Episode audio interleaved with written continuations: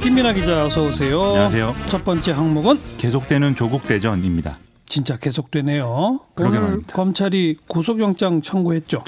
그렇습니다. 검찰은 오늘 유재수 전 부산시 경제부시장 감찰 무마 의혹과 관련해서 조국 전 법무부 장관의 사전 구속영장을 청구했다고 밝혔습니다. 조국 전 장관에 대한 영장 실질 심사는 오는 26일 오전 10시 반부터 진행이 된다고 합니다. 네. 어떤 혐의입니까? 검찰은 2017년 당시 청와대 민정수석실이 유재수 전 부시장에 대한 특별 감찰을 통해서 중대한 비리 중 상당 부분을 확인을 했는데도 석연치 않은 이유로 감찰을 중단했다 이렇게 보고 있는데요.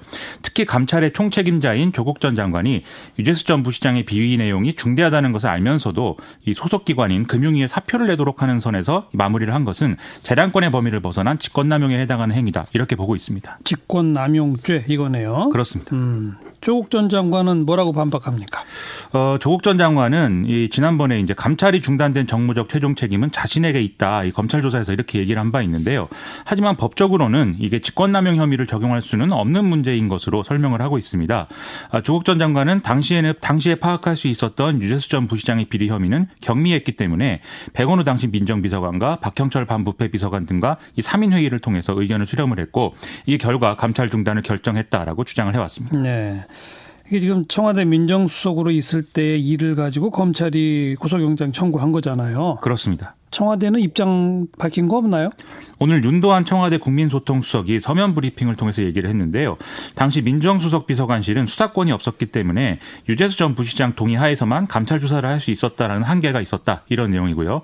그런데 유재수 전 부시장 본인이 조사를 거부했기 때문에 당시에 확인된 비위 혐의를 수석기관에 통보하는 수준에서 마무리를 한 것이다 이렇게 설명을 했습니다. 예. 또 당시 상황에서는 검찰 수사를 의뢰할지 또는 소속기관에 통보해서 인사조치를 할지는 민정수석실의 판단 권한에 속하는 문제고 청와대가 이런 정무적 판단과 결정을 일일이 검찰의 허락을 받고 일하는 기관은 아니다라고 주장을 했는데요. 음. 다만 그러면서도 이런 판단과 결정에 불법이 있었는지는 법원이 판단할 문제다라고 했습니다. 네.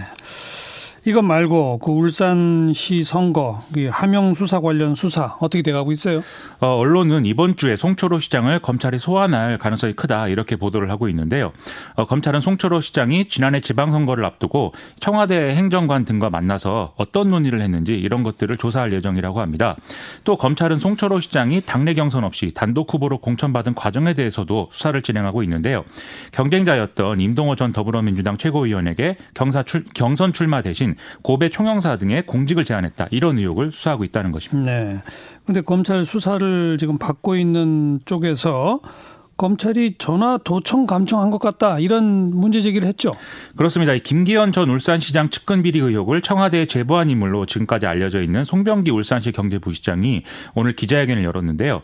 어, 검찰이 자신과 송철호 시장 두 사람 사이의 전화 통화 내용을 들려주면서 이게 증거인멸을 논의하는 내용이 아니냐 이렇게 추궁을 했는데 어, 두 사람이 대화한 내용을 깨끗한 음질로 검찰이 갖고 있는 것에 대해서 도감청이 의심이 됐다 이런 주장이었습니다. 예. 또 송병기 전 부시장은 자신의 업무 수첩 내용이 언론에 보도되고 있는 것과 관련해서도 자신의 수첩은 지극히 개인적인 단상과 소회, 발상, 뭐 풍문 이런 것들을 일기 형식으로 적은 메모장에 불과한 것이라서 사실이 아니거나 오류가 많을 수 있는데 검찰이 일방적으로 언론에 흘리고 있다 이렇게 주장을 했습니다. 음. 근데 사실이 아닌 내용을 뭐 구체적으로 밝힌 게 있나요?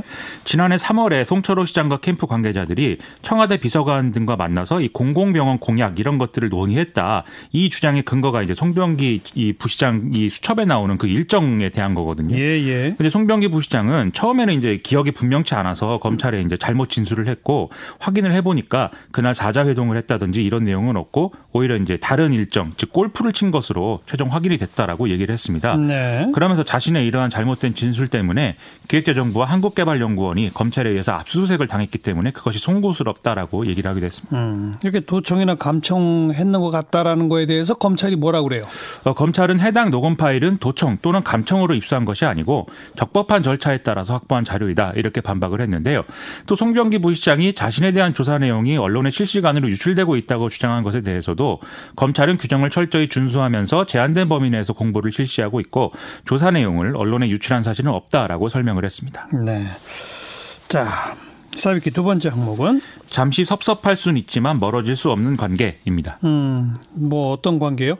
문재인 대통령이 오늘 이제 한중일 정상회의 참가를 위해서 방중 일정을 수행하고 있는데요.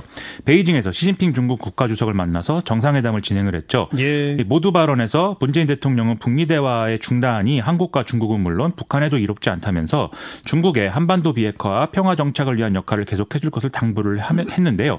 그러면서 이제 앞서 말씀드린 이 말을 한 것입니다. 잠시 섭섭할 수는 있지만 멀어질 수 없는 그렇습니다. 한중이 그렇다 이거죠. 그렇죠. 네. 이것은 이제 사드 보복으로 인해서 좀 악화된 한중 관계에 대한 언급이다 이렇게 해석을 할 수가 있겠는데요.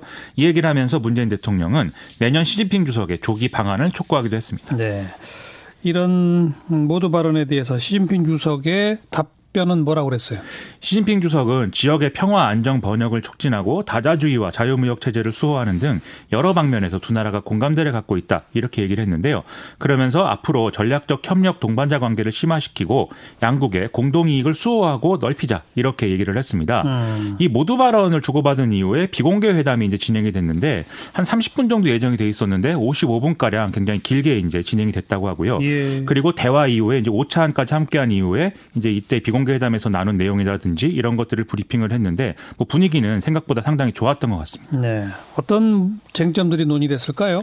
첫째로 이제 그 북핵 문제와 관련한 논의가 있었는데요. 어, 북한은 어제 김정은 위원장이 당 중앙군사위를 소집해서 자의적 국방력 강화에 대해서 논의했다. 이렇게 이제 밝혔습니다.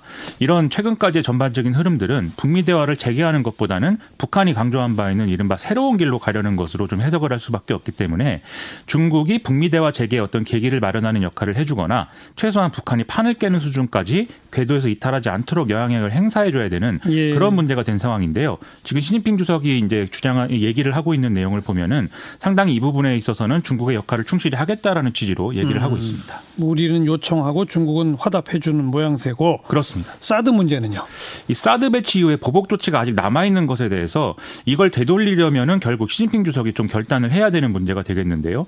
그런데 이제 중국이 현재 또 민감하게 반응하는 부분 부분이 미국의 중거리 미사일의 한반도 배치 가능성입니다.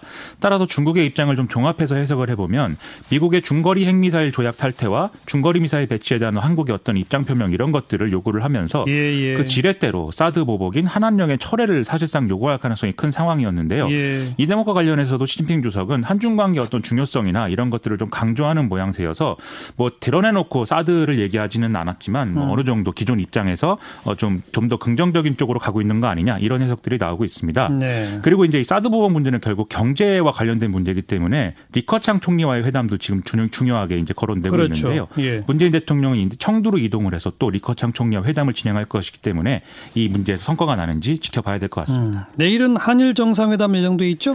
그렇습니다. 내일 오후에 한일 정상회담이 진행되는데 이를 앞두고 일본은 photoresist에 대한 수출 규제를 완화하는 등 일종의 이제 유인구를 던졌다 이렇게 볼 수 있는 상황이 됐는데요. 하지만 기본적인 입장 변화는 좀 없어 보입니다. 오늘 아베 신조 총리는 중국으로 떠나기 전에 나라와 나라의 약속을 지키지 않으면 안 된다. 문재인 대통령에게 일본의 생각을 전하겠다. 이렇게 얘기를 했는데 이건 청구권 협정으로 강제징용 문제가 해결됐다라는 기존 입장을 되풀이한 걸로 볼 수가 있겠죠. 음. 또 동아시아의 안전 보장을 위해서 한미일과 한일 간 협력이 중요하다. 이렇게도 강조를 했는데 이것은 이제 지소미아 관련 언급으로 보입니다. 일본은 아직까지는 입장 변화가 없다는 상징이고 신호인데 내일 한번 지켜봅시다. 그렇습니다. 김민아 기자였어요. 고맙습니다.